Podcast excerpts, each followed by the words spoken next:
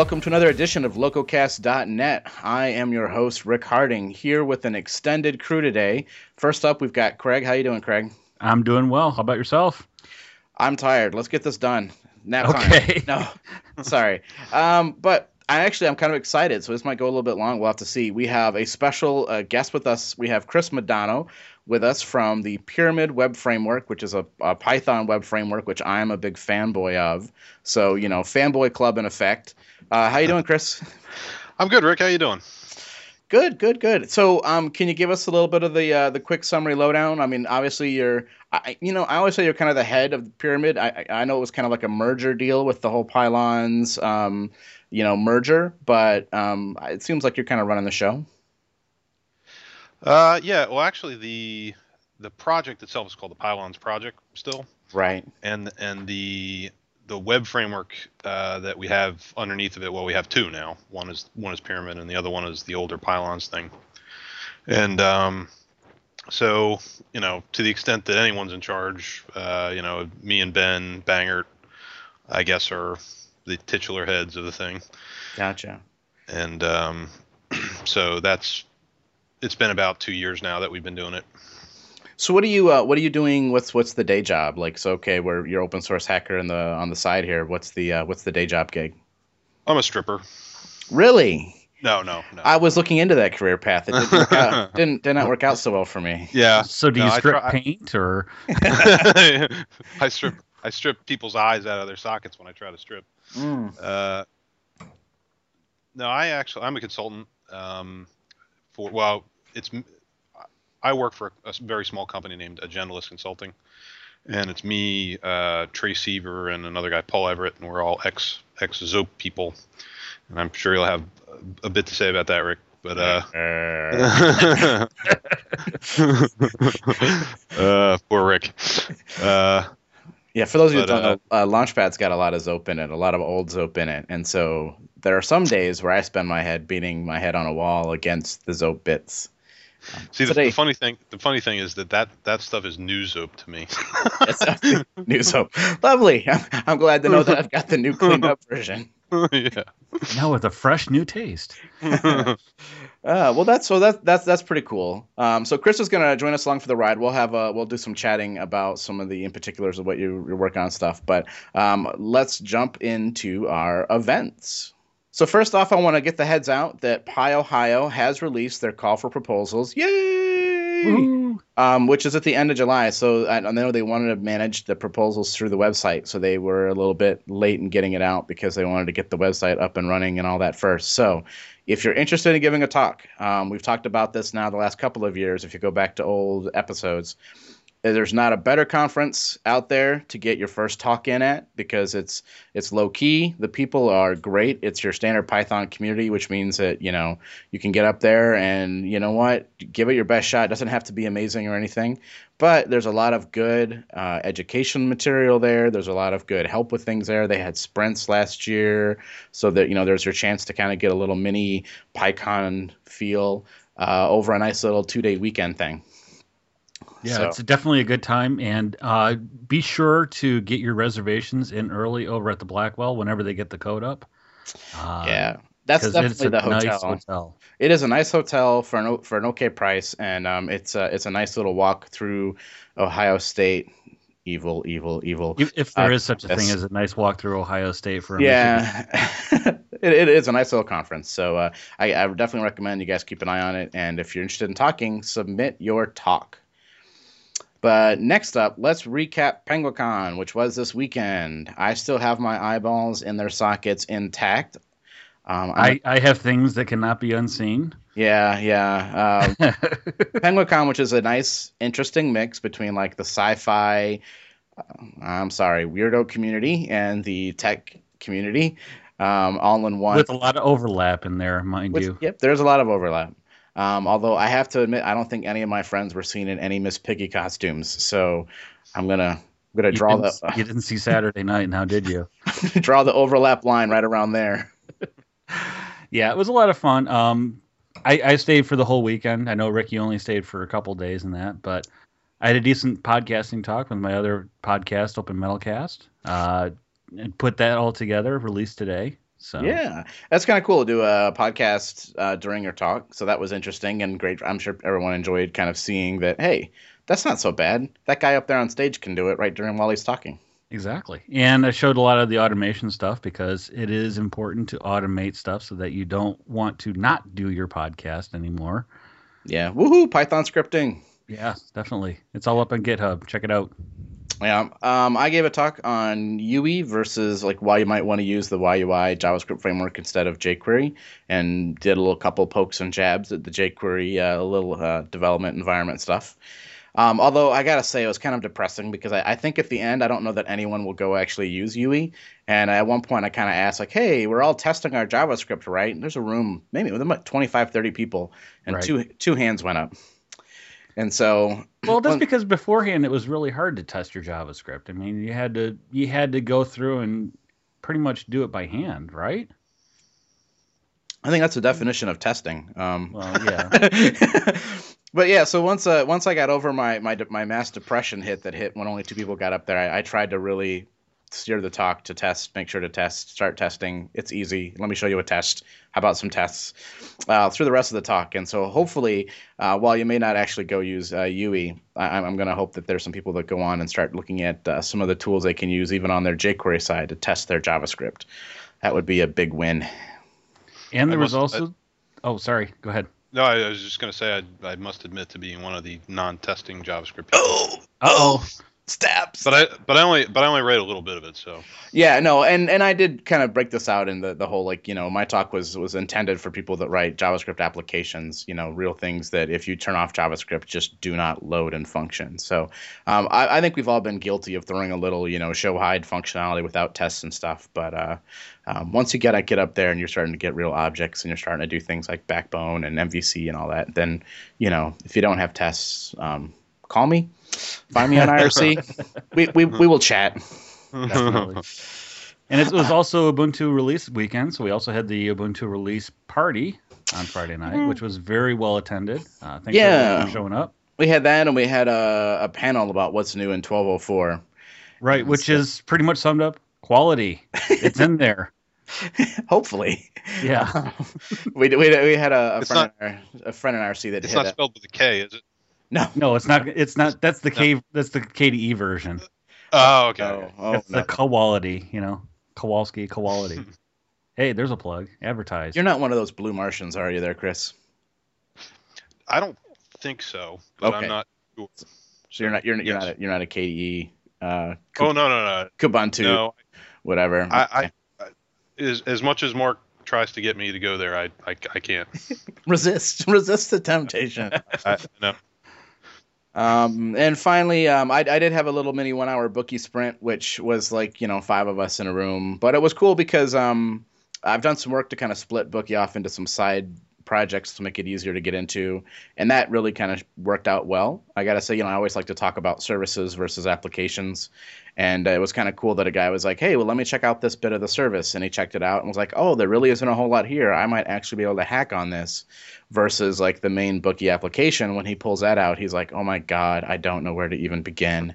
um, and so I just want to say that, you know, hey, there's a, an example of, you know, splitting, splitting things out into small little parts definitely makes it more approachable for new people and it was good to see that the work I've done to do that was kind of, well, it might not have paid off in commits yet. Um, at least the initial reaction was much more what I was hoping it would be. So, uh, again, your own applications, think about where you can draw lines of communication and split things off into separate projects and uh, maintain them a little independently and more reusable. So, it's a good thing.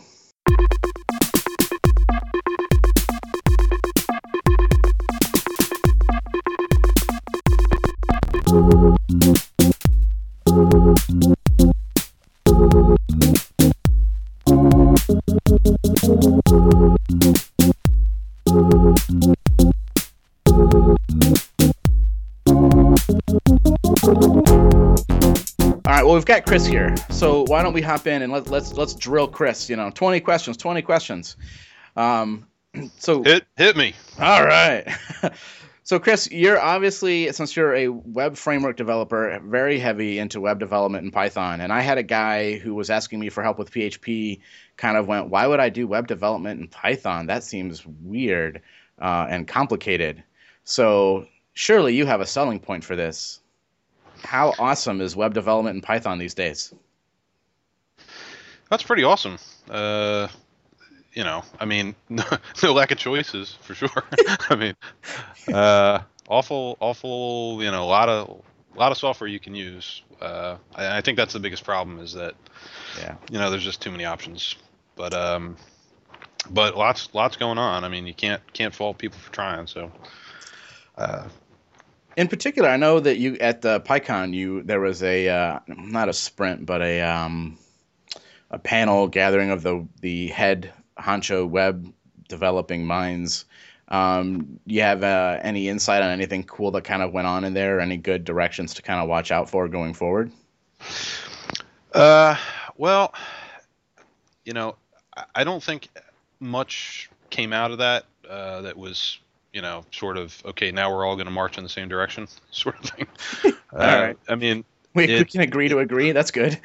we can agree. We can agree that we're not going to talk to each other, but uh, but I, I mean, I think it was good. It was it was a it was a swing and a miss, mostly. Gotcha. But um, but I think there was just uh, you know there were like 90 people there. It's oh, really? Wow. a very intimate setting of you know can't really. Uh, yeah, no, I know this was a little bit before the conference, so I, I know I didn't manage to get there, so I was kind of hoping to get the lowdown. Um, but yeah, 90 people, that's a, I mean, that's a full talk. That's not a, uh, a small conference. Yeah, there there were panels and and stuff, and so it, I mean it was fun. We I think we all had fun, and and uh, but uh, I think if I if we were going to do it again, we'll probably just have you know maybe try to break it into smaller groups or you know sort of. Mm. Um, as it stood, it was just sort of like you know. Uh, just 90 people hanging out in a room together. I mean, it All wasn't, right. wasn't much collaboration going on.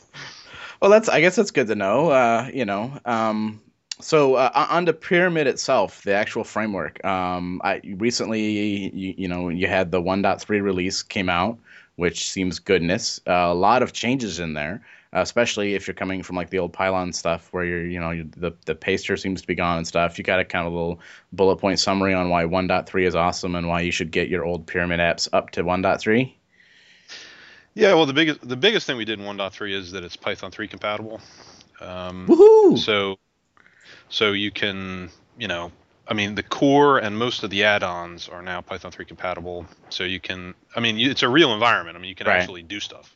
It's not just like Python 3 compatible, but you know, the minute you start doing something, you're not going to be able to do something. Actually, it it mostly works. Right. So- Yeah. No. That and that's really kind of cool to point out that you know, um, pyramid as a framework is a you know one of the knocks against it or one of the pros for it is it's actually a lot of moving parts because it's a an amalgamation of uh, several different libraries that do you know your templating library, your database abstraction, or whatever. You know, it's actually a stack of things, and all of those things now run on Python 3, right? Yeah, I, mean there are there are some outliers. I mean if uh, you know I'm a I'm an Xzope person, you know, or a Zope Zope person, so I like ZODB. That doesn't run on Python 3. Of course, Pyramid doesn't depend on that, but it Right. but I can't write my apps in Python 3 yet until that gets ported. So there there are things, but I mean SQL Alchemy runs on Python 3, and all the templating languages run on Python 3, and you know the, there are things like PIL for image manipulation Yeah. that don't you know. Uh, but for the most part, you know, if you just want to build a website that, uh, you know, uh, Yeah, uh, if you- if you want to build a if you want to build a blog, without a doubt, we we have blogs covered. Blogs No covered. All right, blogs covered, wikis covered. Yep. Um, what's the new thing to Yep. do? To do lists. We can do those covered. to do list, No problem. do those, not a problem, not a Oh problem. God. um, no, so that's that's really cool and exciting to kind of see the Python three going. Um, how how was that? Because I, I know I think we kind of brought up at one point you kind of got a little uh, uh, Free Software Foundation because they're amazingly awesome sponsorship to work on some of that and and I mean I guess what's just your general overall. You know, how's porting to Python 3? You did it with a, a lot of different tools. So, you know, were there more than one way to skin a cat, or is it all basically jump down one path, or how did that go for you? Uh, it was good. It was it was a Python Software Foundation. Uh, not the free the free software. Oh, sorry, not the free- sorry, Python Software Foundation. Yeah. Sorry, I'm I'm enjoying my wine entirely too much right now. uh, but uh, you know, I mean, frankly, it kind of sucked. but I mean, uh, it, it, it's done, and you know, it's it's a it's sort of one time pain. I mean, I, th- I right. It took it took a long time to to sort of get you know we had to get WebOb working and then Pyramid and then all the Pyramid add-ons and and stuff. So you know, it took a long time.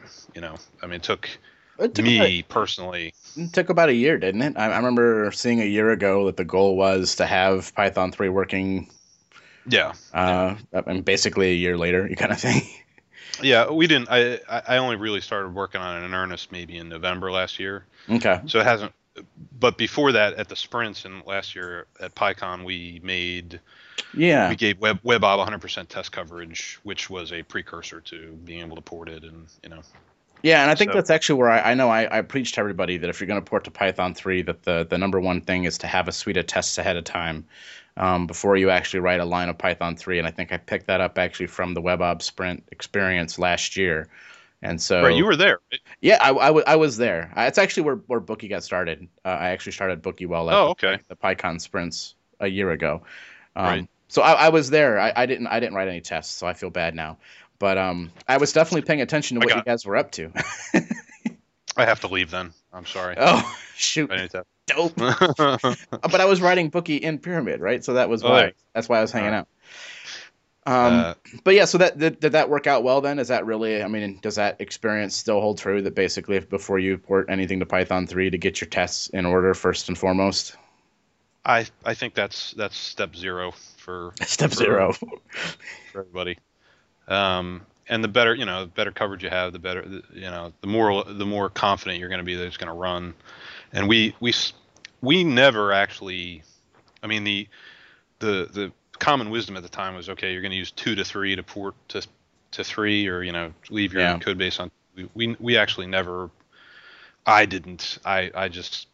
It, because of the you know it's it's sort of like going back to a compile step mm-hmm. because you know if you're going to run if you're going to try to install it under Python 3 you can't use Python Python setup PyDevelop because it doesn't run the 2 to 3 handlers unless yeah. you do some special things so you have to do setup install, and then that takes a long time because 2 to 3 slow in any case it just it was just unsatisfying so we we started out just writing cross compatible code where it would run on both two and three, which, you know, is kind of painful, but it's not as painful as you might think it is. It's not it's not undoable. Uh, it seems like it's I, more long term sustainable because you're not I think, worrying about two to three doing the right thing all the time.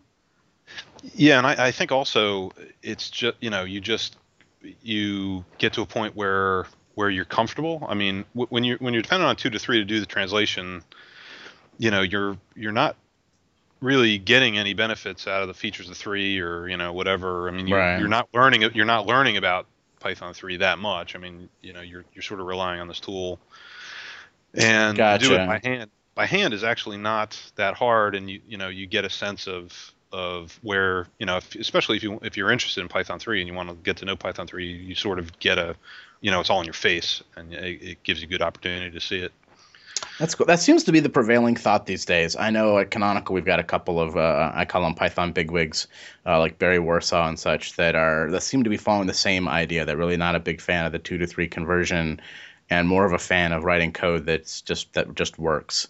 That if you put it behind a Python two interpreter will run, and if you put it behind a Python three interpreter will run. Um, so that yeah, definitely seems I, to be I mean, winning out.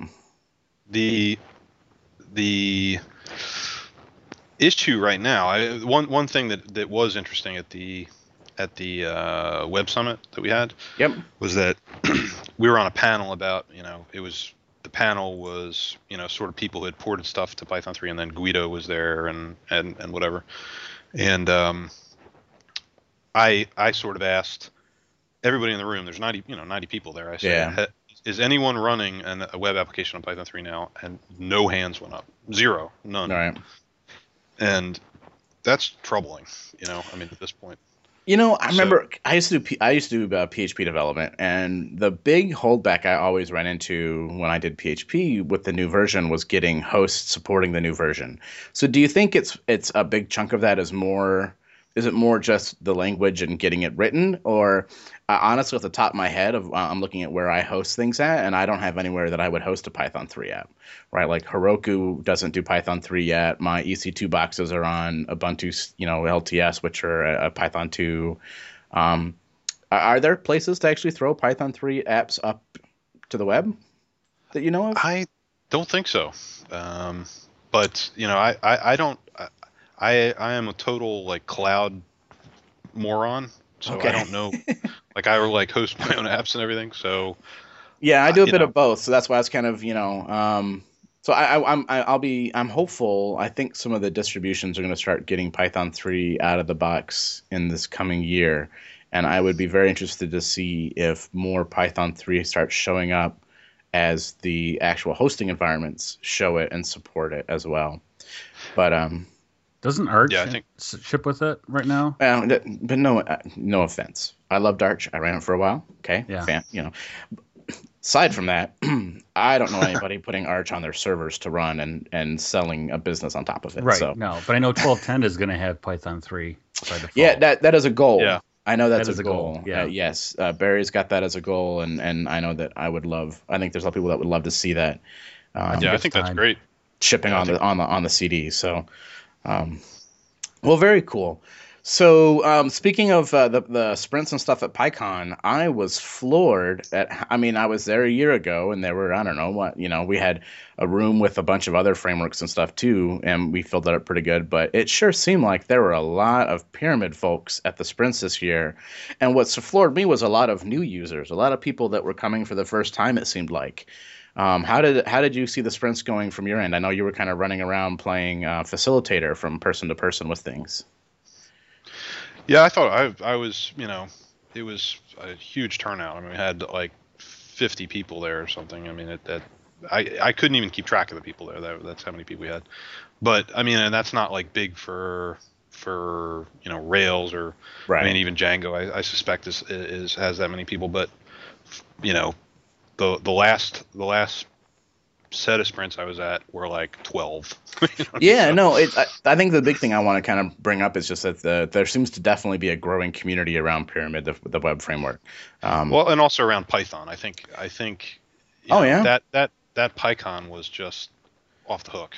I mean, that, I, that was insane. It was kind of crazy. I remember, I remember they had an announcement the first day of the sprints. I think there were what 400 or so people at the sprints, and um, it kind of just floored me because PyOhio, which is our regional conference, which is on its what fourth or whatever year, has like 350 people there. So it's kind of just amazing that the Python sprints, people willing to just sit down and work on Python projects, not you know, not just coming to come in and get a ticket and sit in a talk, but to act- actively participate was larger than the whole regional conference that we go to here. well, how, how yeah. many people were at PyCon though? Oh, good grief. I think they they meant to cap it at what 2000 and they forgot all the people that got tickets because of sponsorship and it ended up at like 2600. Oh, okay. If I, if I yeah. recall correctly, those are very yeah. rough. Someone someone will probably correct me. You know, send your feedback to lo- uh, feedback at lococast.net uh-huh. and tell me how wrong I am. But I think that's about what that the numbers worked out to be. I mean, I I, I was at uh, you know uh, a, a, Python conference in you know 2000 or something, and it, you know it was about the size of of I mean there's maybe like 100 people there, or 200 people or something. so to see to see 2,600 people there, I mean 2,600 people is a lot of people. Uh, if if you like see a room full of 2,600 people, there's a lot of people there. It was just insane. And it was it was definitely the biggest PyCon I had been to. Uh, oh yeah. I mean, obviously. Yeah, I, I think they cleared they cleared the record books pretty pretty good for for, for a Python conference. Um, I I can't compare it to you know like a Ruby conference or uh, or even stuff like the JF JS conf and stuff. But um, yeah, it, I've been to a lot of you know Linux conferences and things, and and it sure seemed large enough for my taste. yeah, yeah. I couldn't imagine going to like one of those Oracle things where there's ten thousand people in oh. Vegas just ri- ridiculous. Oh, that's that's gonna make me cry. The idea of ten thousand people paying Oracle licenses. that's, that's, when you go walk up and down the strip and get drunk. uh, so that's that's really cool. Um, what's what's what's on the horizon? What's currently going on? What's uh, what what's on the docket? I guess for 1.4 or um, I saw some mention about some kind of uh, kind of a pyramid collective of bits and things to come together, or you know what's going on in the community right now that we should keep an eye out on. Right. Uh, yeah. Yeah. Um, oh man, I'm blanking on his name now. Uh, Matt, Matthew, oh God, I can't remember the guy's last name. I'm sorry, but his his IRC Nick is uh, Keyorkie. He's trying to put together a uh, a sort of place where people can can collaborate on um, on pyramid uh, add-ons, and um, so we're trying to sort of hash out how that should work.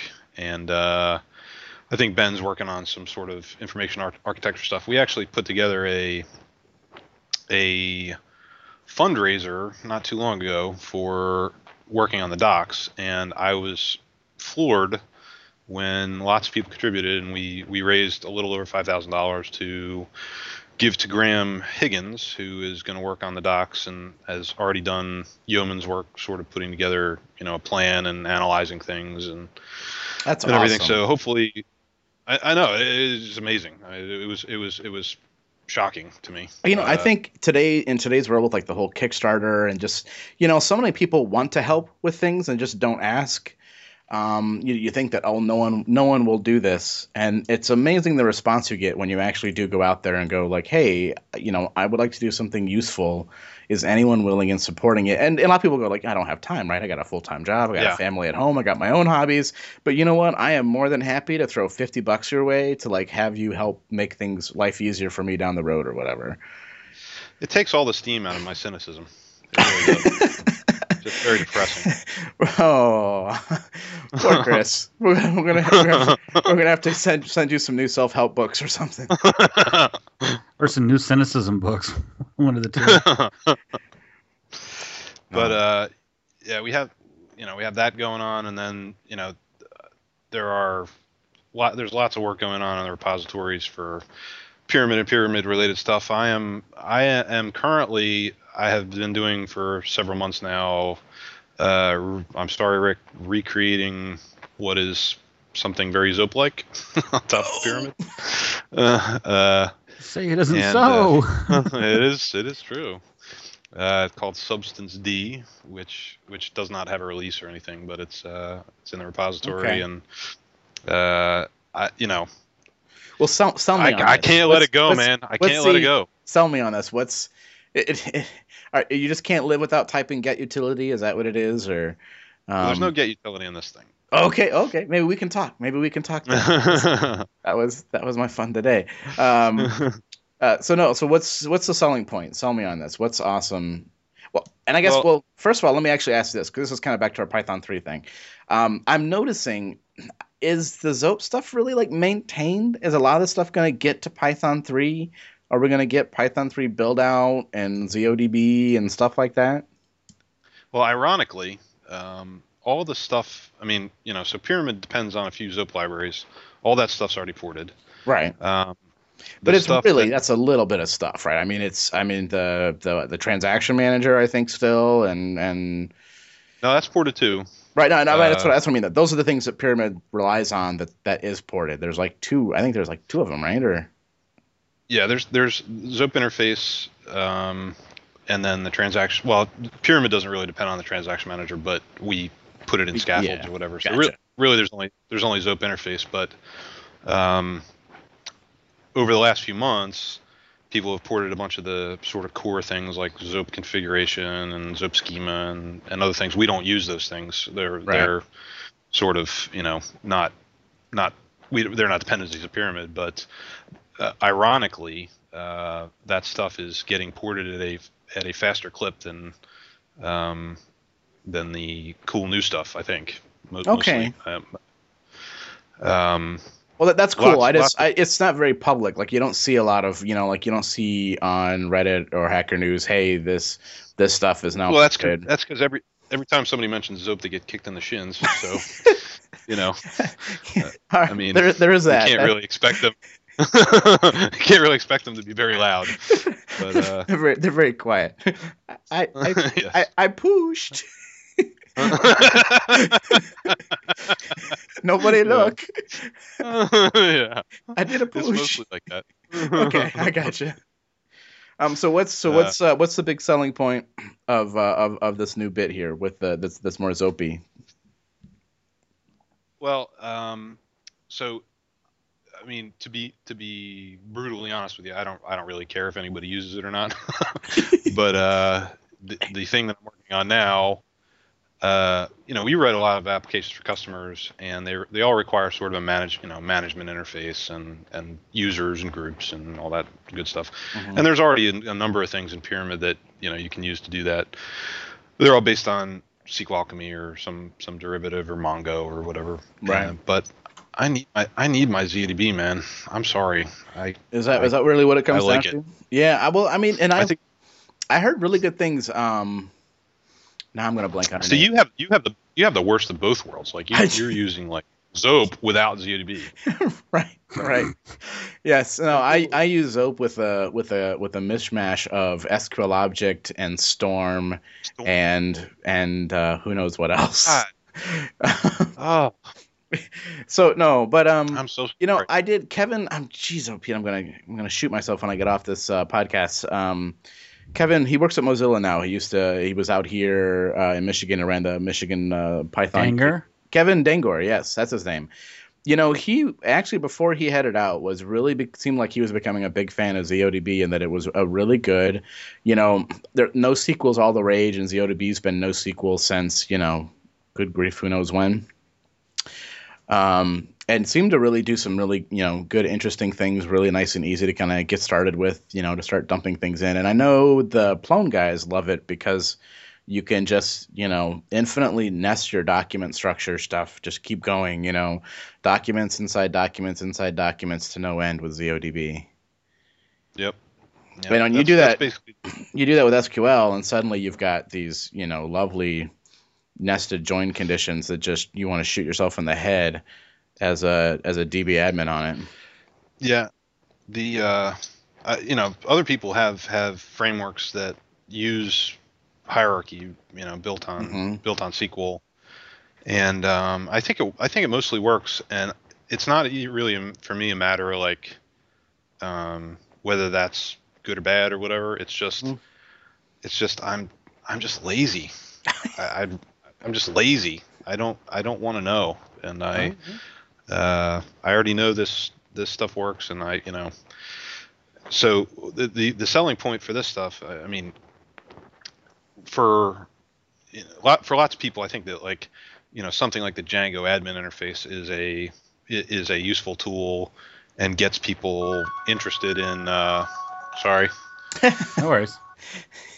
well, it's, it's a selling point because I know a lot of people won't pick up Pyramid because it doesn't have the Django admin interface.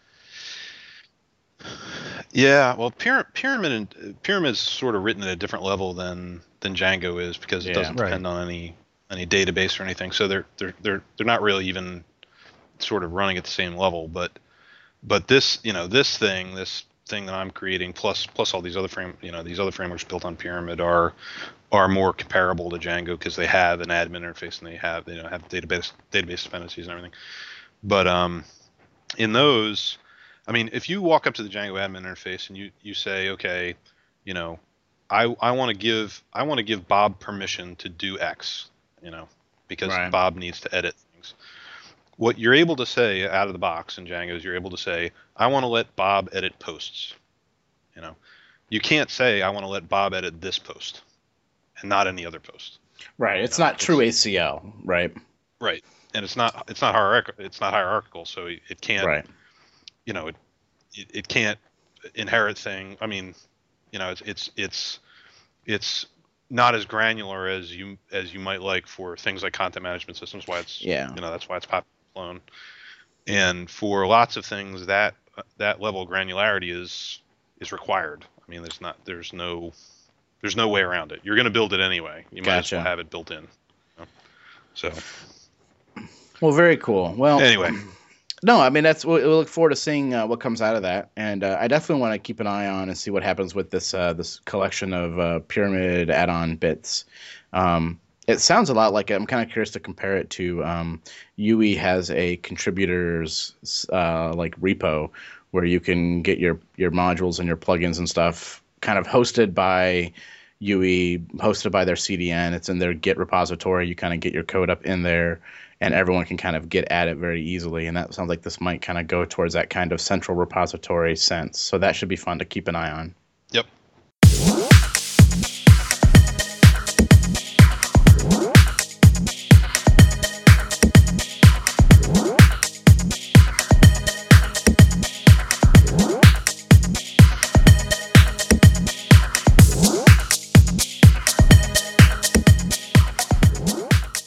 All right, well, Chris, we would love to have you hang around with us. We're gonna we're gonna talk a little bit. We're gonna let me get my little rant on. Um, if you want to come hang out and rant too, you're feel free. I'll heckle. I'll All heckle. right, heckle. All right, heckling's good. We don't have a lot of heckling going on. I, we tend to keep it at ranting level. But uh, I did. I had. I saw this, and this went. This went everywhere. So everyone probably saw this already. But we're we're gonna have to just chat about it. Um, someone I don't even know who did this, um, but it got all over Hacker News and Reddit, and I mean just all over the internet. They call it the 501 Developer Manifesto, and it's got a lot of bullet points that hey make a lot of sense, right? Our families are more important than the commercial goals of our of business owners, right? And our free time is more valuable than free snacks. And living our lives is, is better, you know, more important than maintaining our personal brands, which I have to say, uh, the whole like social media expert experts setting up their brand thing. Oh, nothing gets me going more. Um, but anyway, so they, I mean, they have a lot of good points. But the problem is that they do this in big font, and then down in the small font, they go, hey, if you write a technical blog, if you contribute to open source, if you go to user groups, if you uh, read books about coding and productivity and stuff, then you know what? they, you know, we respect you for it, but we kind of pity you too, you know. And this really kind of got my goat because I, I ranted a while ago about the whole nine to five developer, the developers that go into work, they start their work and they end their job and they go home, and um, they don't in my experience, and I'm gonna I'm gonna go ahead and just you know get my broad brush out here to paint. Um, because of that, they they lack the passion and the motivation I find to do a lot of self improvement as far as their skills as developers and interests in things, right? Um, you find so many times that skills come in from outside. You know, oh, I played with Backbone in this outside project, and we could do some really cool JavaScripty stuff in this new work project because I've got experience with it. Um, or you know, hey, I go participate in this local Linux user group, and I saw a great presentation on Postgres. Why don't we see if we can do something in Postgres instead? It might be better, and it will be better than MySQL. Um, and I find this whole manifesto just drives me nuts because it basically says, "Hey, we work nine to five. We go and we do our job. Leave us alone." Um, you know, they the the tagline at the end end is that to us it's just a job, but we still do it well. And that right there just screams I lack passion for what I do.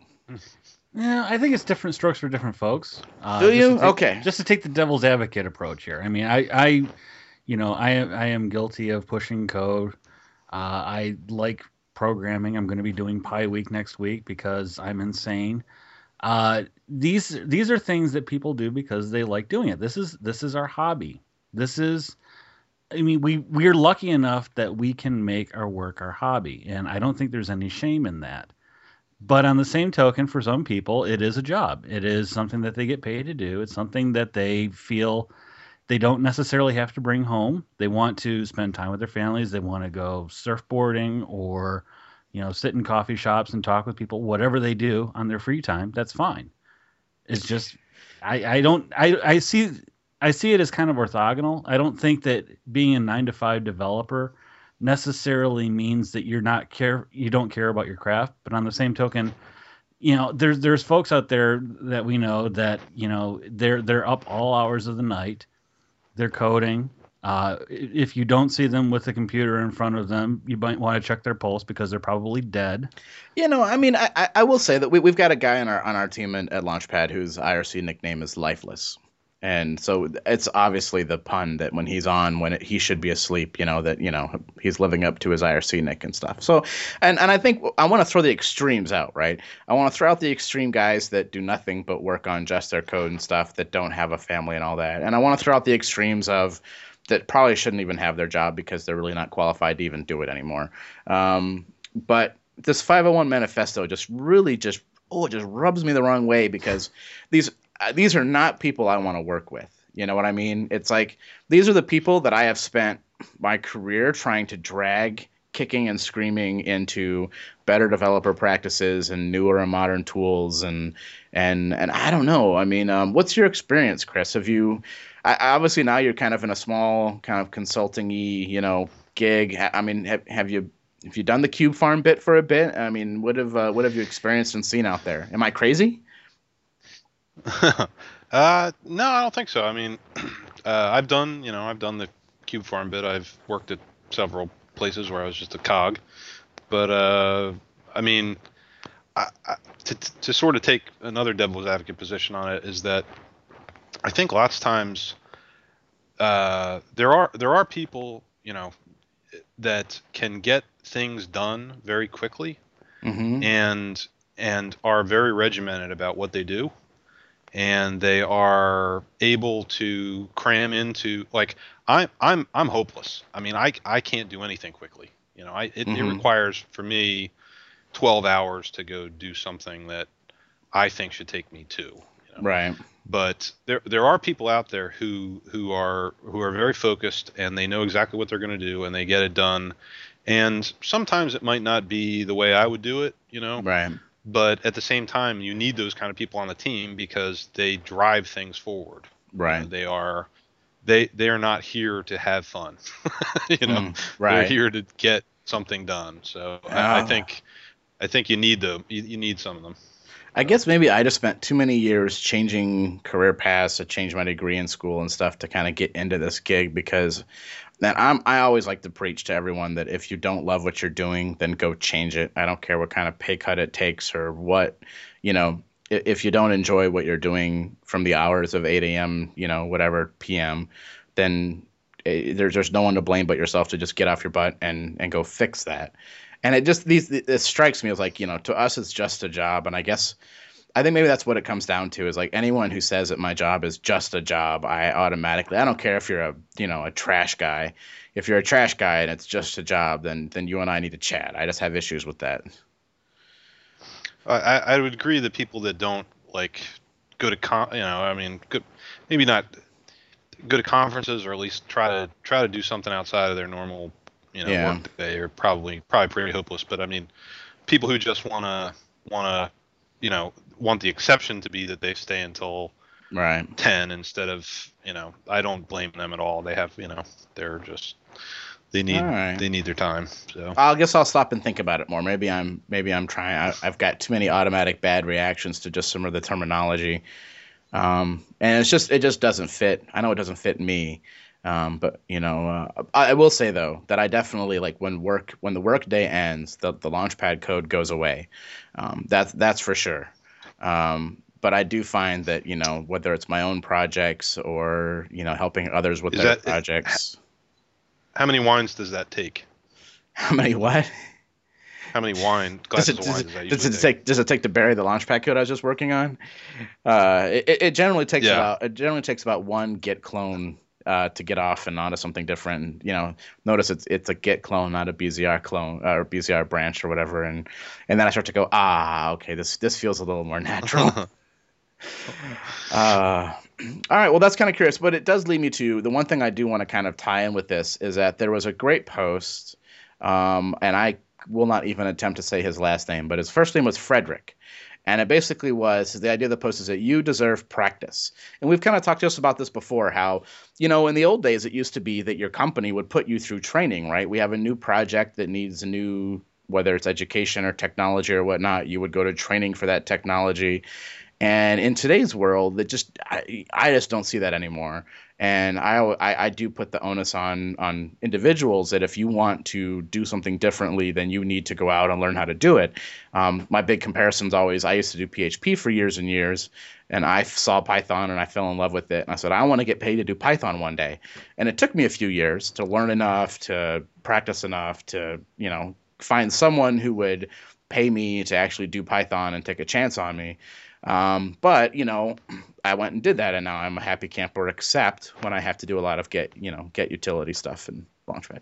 Uh, but you know, the idea is that uh, you know you his his uh, I guess his article is just here is about that you know really a good employer should provide practice time for the employees to uh, venture outside of what is the normal things to kind of find uh, new ideas and technology to bring back in.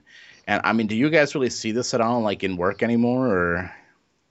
I, I think you you can find it in places that allow developers to have the twenty percent time.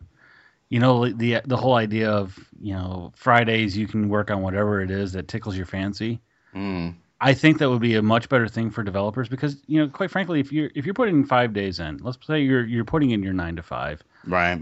uh, doing your development in that, and hopefully not taking it home with you, Right. as I know some people do. You need to have a little break from it. You need to be able to just sit back and say, you know, I want to, I want to play with something else. Your mind will, your mind will take that time for you, regardless of whether you give it or not. You'll be Right. sitting there flipping through RSS feeds all hours of the day, you know, trying to let your brain go enough. You know, it, it wants that. It needs that. It needs to have some play. I don't know, Chris. Have you worked for anywhere where they would basically kind of take you off and go, "Hey, we're going to teach you some new thing because we need it for something"? Hell no. okay. The one, the one thing I I did, mean- I, yeah. Go ahead. Oh, I was, I was just gonna say, I, I you know, I, the, the place, the place that I, I enjoyed working the most, again, you know, was was Zope. I worked at Zope Corporation for a while, and that place was great because you were always operating at like sort of 15% above. Well, at least I was. I don't know if Mhm. anybody else was, but like 15 or 25% above your your competence level Right. and I think I think that's kind of the key is to like people that are unwilling to challenge themselves are are probably not going to do well. I mean, they're going to eventually they're going to find themselves in you know this sort of play to the mainframe Yeah. programmer where they they're going to get laid off and they're not going to be able you know their Oh, that- their skills are going to be useless. That is a, a great point, and I, I, I definitely want to hit that one home because I have told a lot of people that when they see a job description, they go, "Oh, I can't do everything on that list."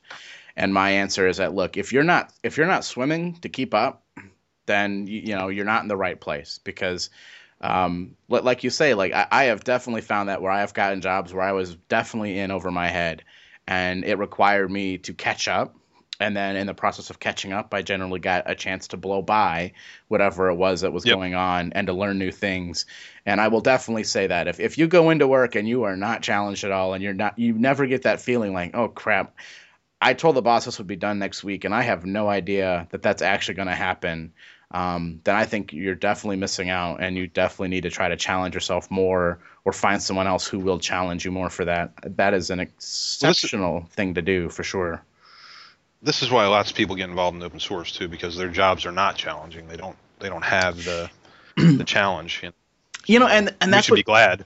You're right. You know exactly that. that it's amazing time right now to be a developer because you do have the avenues. You know, just because work is this does not mean that you can't go outside of that and better yourself. And that's where I get back to the manifesto driving me nuts. Is that you know it's it's so rare to have an employer employer that will challenge you and advance you and push you forward um, just within your day job. And I just I can't see getting you know that being enough without getting outside of that to push yourself and to learn more and to do more outside of it. I'd submit that actually it's probably a response to someone who is getting challenged, someone who's like at a startup or something like that, who has the temptation to bring work home with them because work Yeah, is just a yeah. VPN client away. I gotcha. So maybe the 501 manifesto is is uh, is written by some guy out in Silicon Valley who's just had a rough week and was like, "Hey, look, I want to have a life. Well, I mean, you could, right, you could you could tell because one of the points on it was like we want free time, not free snacks. Right. you know what I mean? Yeah. And uh, you know, yeah. I Oh, mean, I, I, I, you know, I can sympathize. you can sympathize with that one.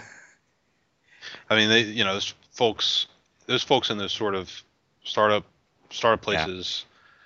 I, I, I just, I, I don't know, I don't know how they do it. You know, I mean, and they have to, they have to draw some boundaries, and, and I mean, it's so easy to get burnt out. You know, I mean, Right. you can't constantly be, be, especially when you're not doing it for yourself. If you're not Right. doing it for yourself and you're, you're sort of at somebody else's bidding, then it's just misery. I mean, it's just, Yeah, that's where I find the open source so liberating. When I've had a rough day working on Launchpad, I, I love the fact that I can put it away, but still go feel like I'm having fun hacking on something by getting my own projects out of the drawer and hacking on them instead.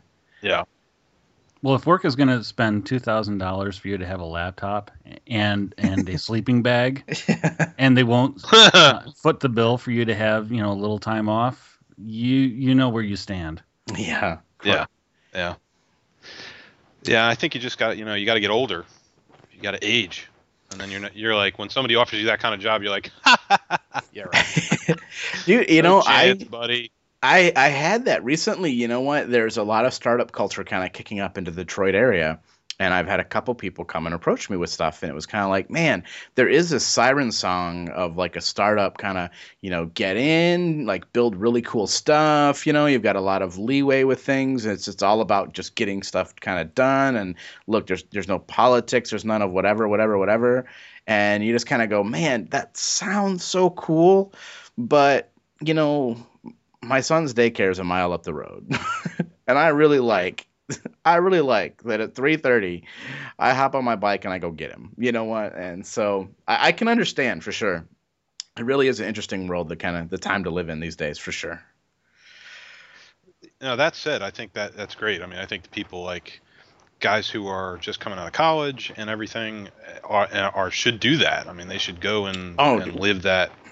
What i wouldn't give and, to be like know. 20 again what i i mean i would i would give so much to be 20 again and to kind of get to experience some of the stuff um you know You're like Yeah. you're like a hundred. You're like a hundred now, right? oh 120 easy um I, Oh, I, I i lost track somewhere around 80 you know Yeah, and I, I remember when the Ents were just mere saplings. Uh, well, okay, so let's wrap this one up. Uh, I'm very curious to see what you guys think. Where do you guys stand? Are you guys 501 developers? I do my job, I go home, or are you guys, you know what? I do my job, I go home, and then I have a thought and I hack on something of my own, or I contribute to open source in some way. You know, let us know where you stand. Send us an email at feedback at lococast.net.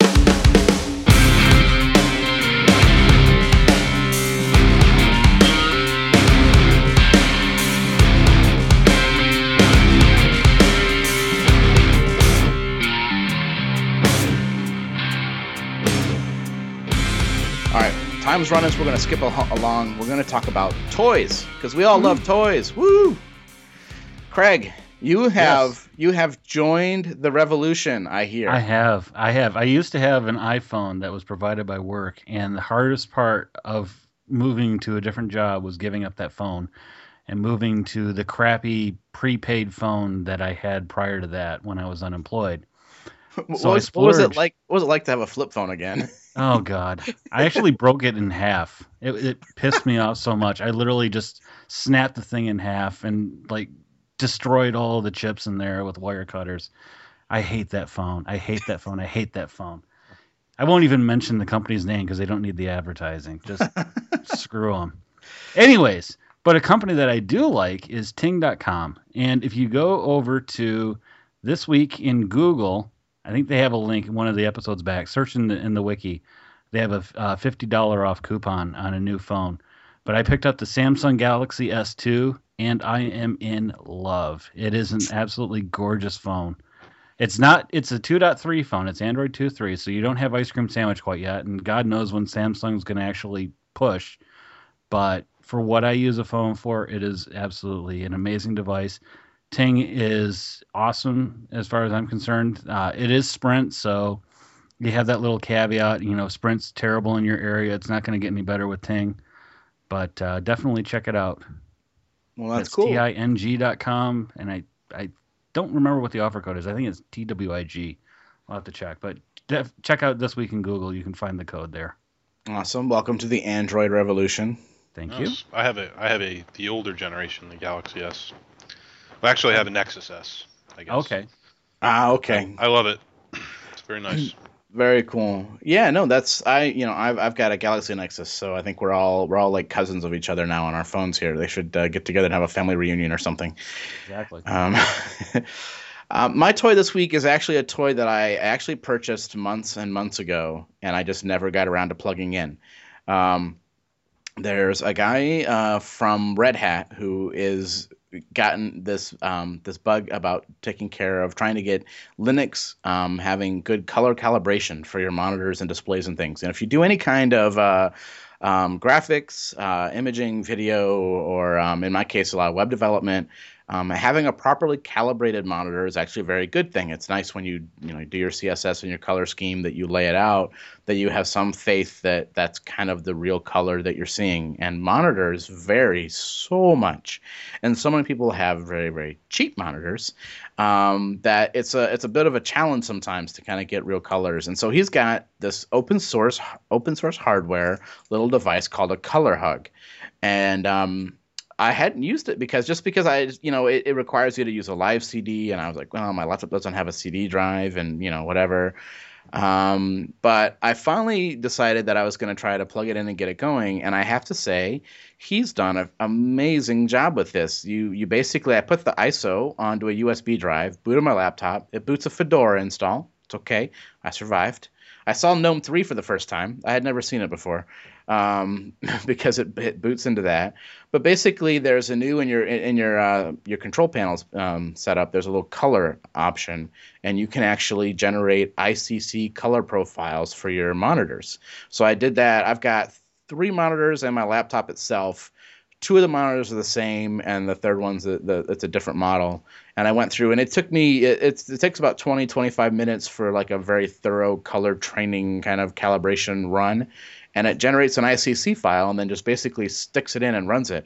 And so it's kind of cool. Like when you boot off the live CD, you you hook it up, you hold the little thing in front of your monitor. I actually taped it to my monitor, which I'm generally very anti. Nothing touches the display, but good God, my arm got tired, dude. Like around minute twelve, I was like, you know what? Cancel. Get the tape out. I taped it onto the screen, and I said, all right, let's try this again. Did you cut your own fingers off? Because oh. God, you never touch your monitors. I know that. Yeah, no, no, I, I, have some cleaning to do, but it was definitely it was definitely worth it. Uh, it's very kind of cool. You can actually use these ICC profiles. I, I don't run GNOME or any of that stuff, but there's a command line kind of command you can run to set them up.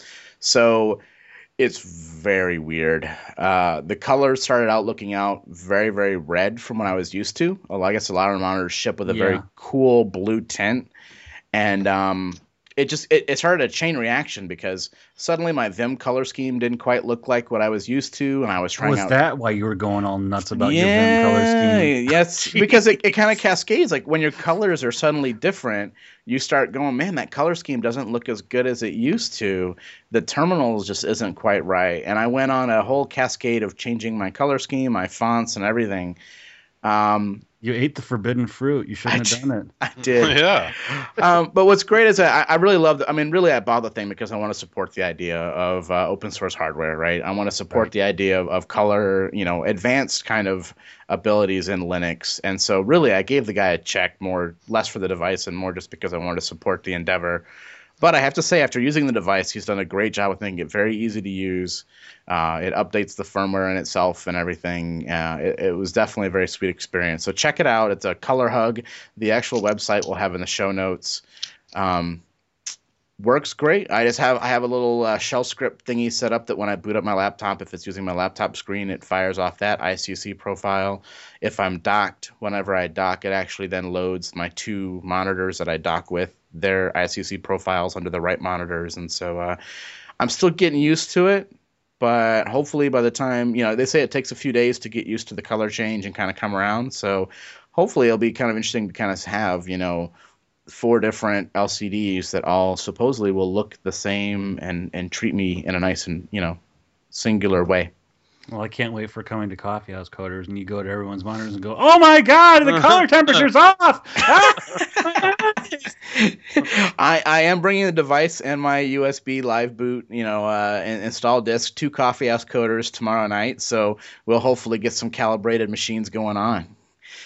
it's like those video essentials DVDs that give you the blue film so you can make sure that your television's all calibrated in that.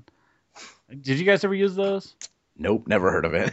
oh, geez. okay. Apparently, I'm the weird one that does. You that. would, you would though, Rick, if you had it. If Yeah, well, you know, the question now is how do I do this to my TV, right? Like how do I hook this up to my I? TV and load a, an ICC profile for it?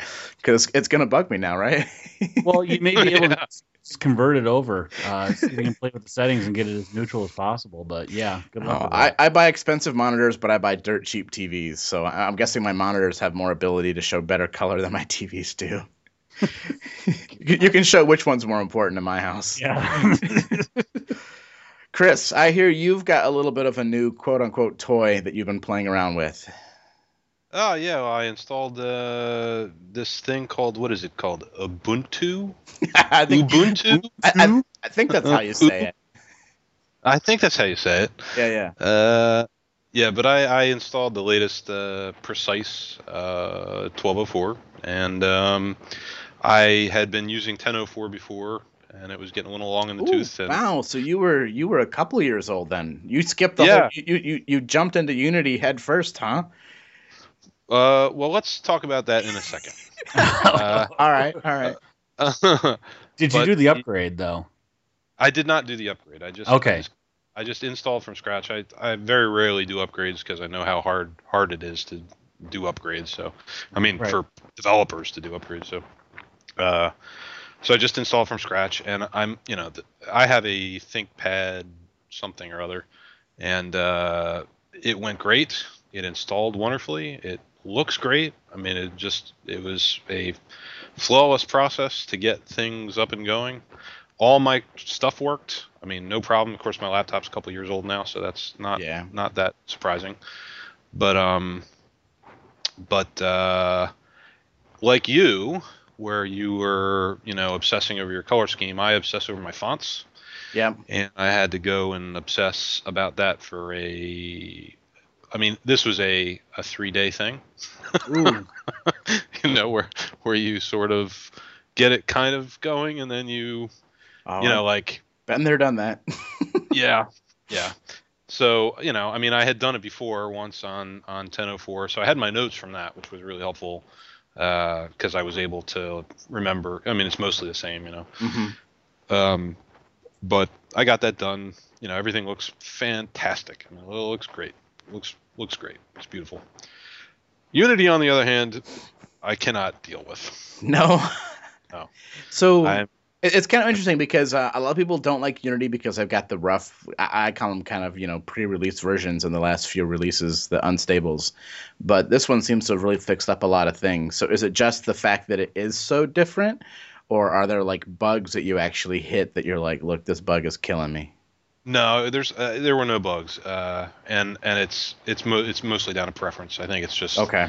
you know sort of I have dual monitor set up. I don't I don't need Right. the thing floating on both my both my screens, and I you know I did try it. You know I, I poked Sure, sure, sure. And uh, I do I did like the you know the the dash and the hood and all that stuff. It was pretty neat. Um, but you know people are creatures of habit, and so now I just I punted back to GNOME Classic and and that you know I mean one one of one of the things that that bugs me in general. It's not really about Ubuntu. It's just more about I I guess GNOME derived things is that you know you're just emasculated more or less. I mean you can't do anything. You know.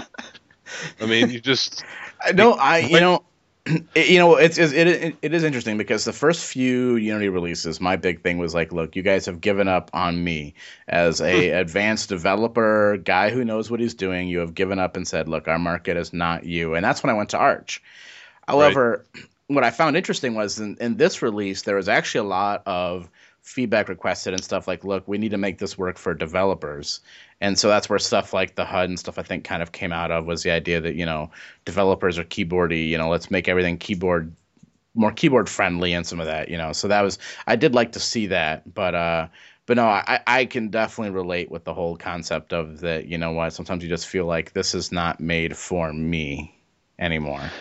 Yeah, and, and, I mean that said, I mean if you install like I would I would recommend anybody who has 1004, you know, whatever, you know, some some older release install this because you can get a totally working set, totally workable setup if you use, you know, GNOME Classic or you know, yeah. GNOME 3 or whatever and not use Unity. I mean, it's great. It's fantastic that uh, the canonical folks made it possible to do that because it means they haven't completely given up there. They're still well, I mean, it, it is. Anyway, it is it is still a De- Debian derived distribution, right? I mean, it's um, it, it's it's still Linux under there. I, I know I personally run mine with an awesome tiling window manager. Um, my my main machine, you know, I have a, another machine that runs Unity and stuff, so I can dog food and test and whatever.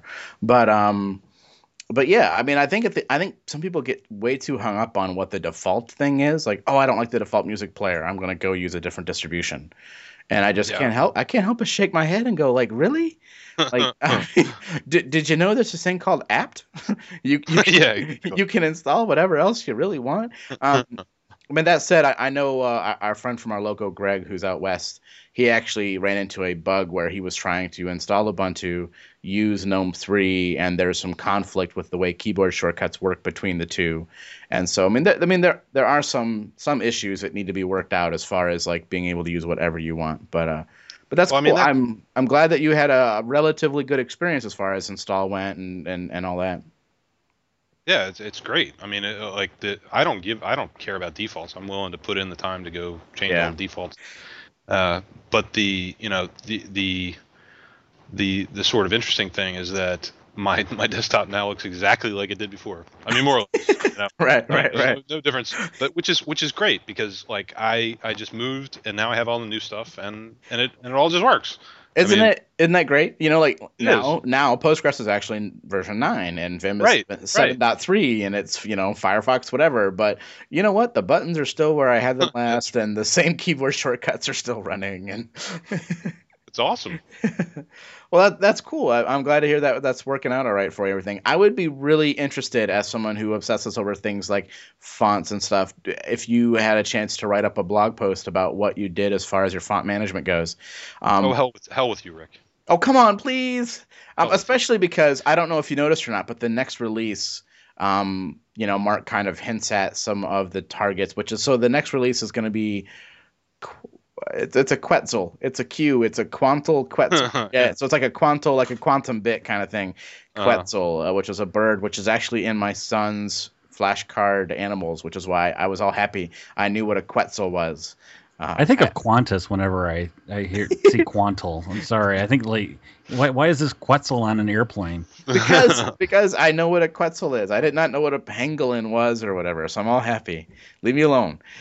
Um, but in his post, it brought up that some of the things to work on were things like font rendering and some UI kind of polish stuff. And so I'm curious, A, because I also like to obsess over my fonts. I, I run completely non standard fonts and set all that up myself and stuff. And I'm curious how you get yours to work.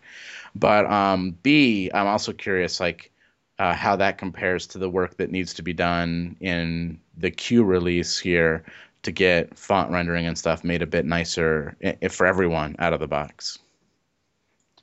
Yeah, the thing is, it requires. I mean, there there are so many subsystems that require so much playing around and tweaking and knowledge about, like the Emacs. You know, the Emacs font setup works different than the than the than the Chromium font setup works different than the GNOME. I mean, it's it's just yeah. it's insanity. But I, I know why it exists that way. It's but it's you can make it all go. You know, it's not it's not impossible. It's just it's crazy. You know. To this day, I have no idea how sound on Linux actually works. Well, the, the, great the great part about sound is you don't have to know. I mean, you, you, just don't fucking have to know. It, you know.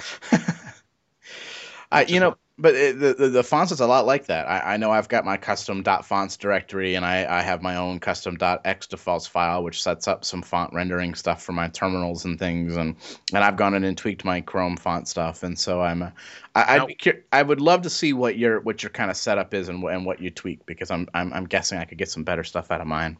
This is this is going to be dull and boring. Not to belabor this because I know you, I have to move on, but but does it matter that my screen is 120 DPI, but everything else thinks 96 DPI? Does that So- matter? You know, I actually in my when I change whether I'm docked or not docked, I actually manually override my DPI because at some point in time when I had not had a full glass of wine and was blurry visioned anyway, um, I I tried a couple different DPIs on my laptop display and I swore I could tell a difference. And so See, I, I, I think I think we need I think we need somebody to investigate this. We need to pay somebody. all right, tell See, to here we tell- go. We we we're busy. We would be more than happy to fifty bucks into a fund. Panic Turk for X. there you go. Uh, you know, but I'm curious if that's what some of the work that will be going into the Q release will actually be. I, I'm excited about this release now. I wasn't originally. I'm like, I'm happy, everything works. I'm really kind of a content user, but uh, if they make my font rendering better, I might suddenly be very interested. well, very cool. Um, that's toys.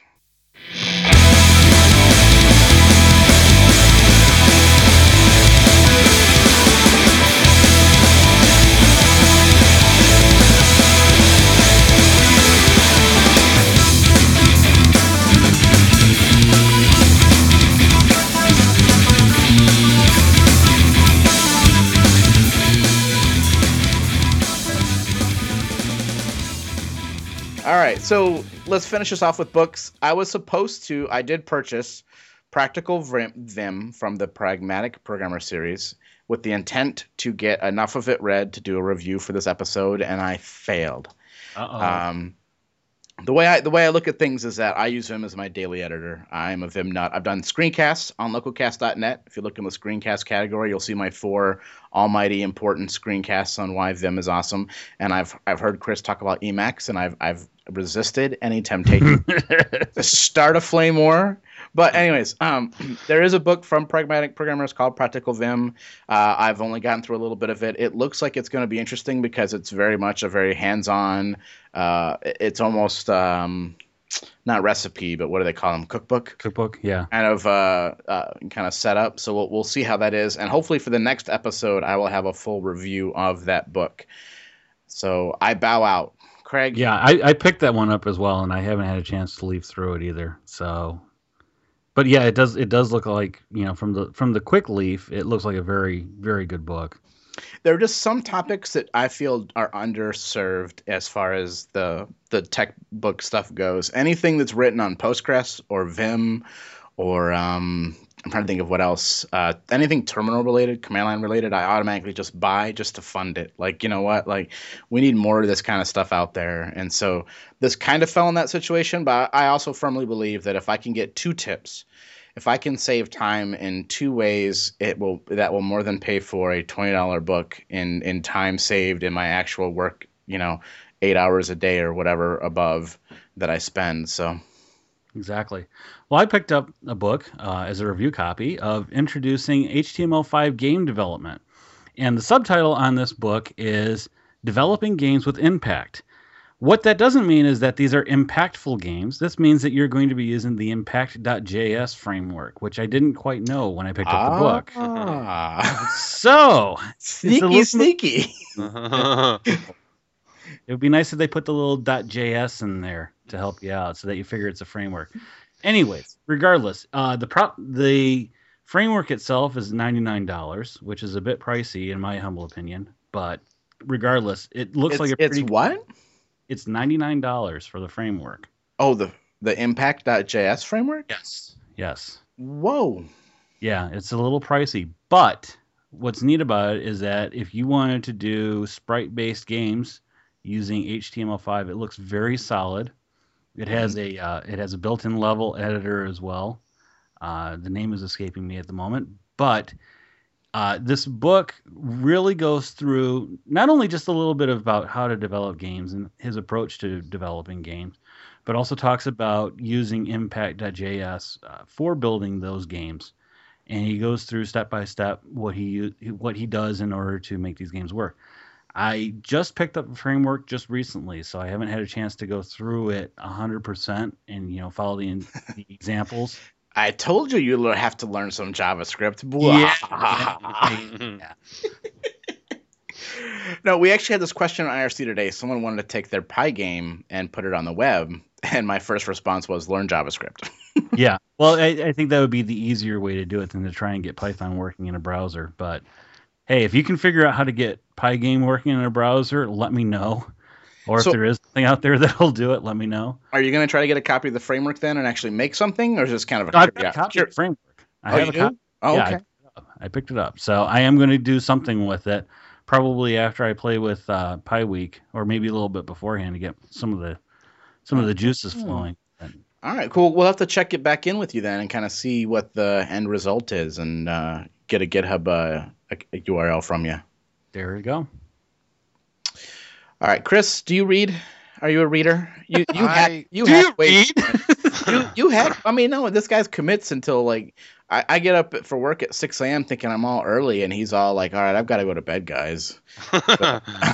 I've been pretty good lately. I, was- I was I was on a roll for, for a while. I was I was going to bed at eleven, getting up at like six or something. But but you know, I sit in I sit in my apartment all day, so it doesn't matter.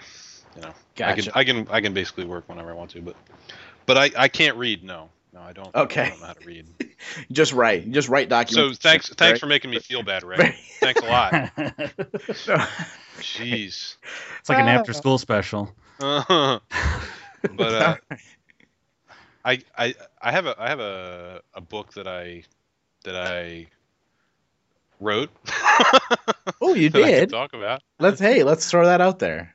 Oh no, I mean it's it's the it's the sort of official pyramid docs, but it's Yeah, I but it's I bought this book at PyCon not this year Yeah. but last year.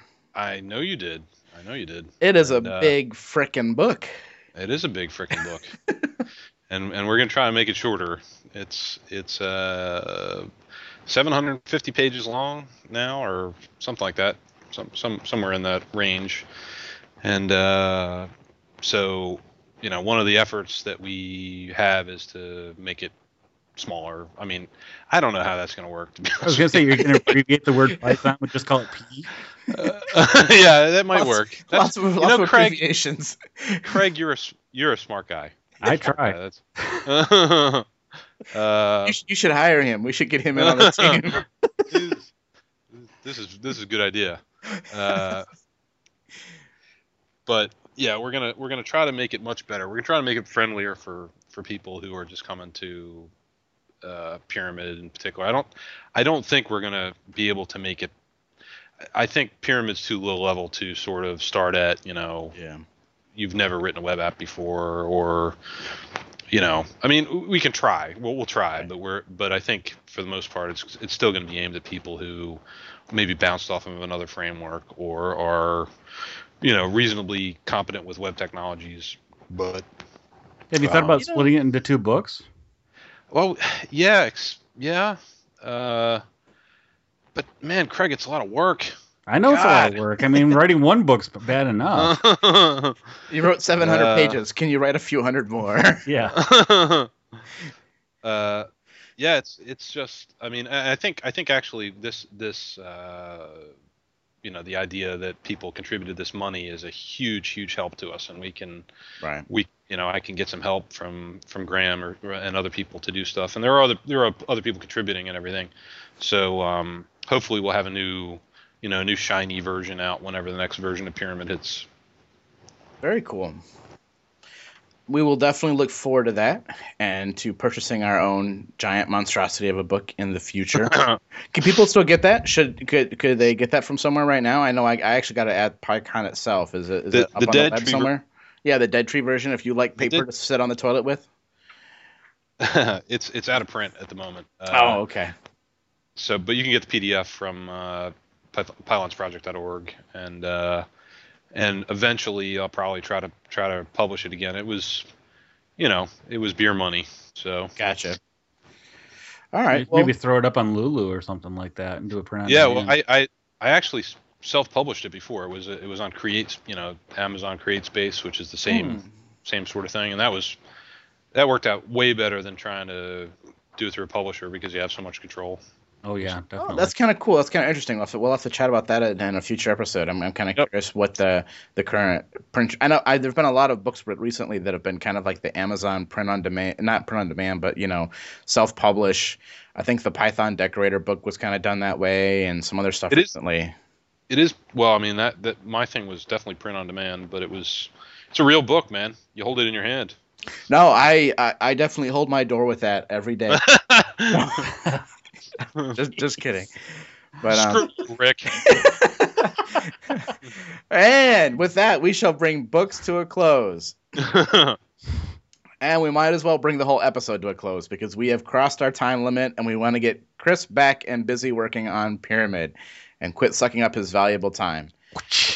So I can't can't thank you enough, man. It's great to chat with you. Um, I, it's kind of nice to chat with you outside of a PyCon and IRC where I can actually kind of hear you. Um, we'll have to get video going at some time so I can actually kind of look at you and go, oh yeah, hey, I remember you.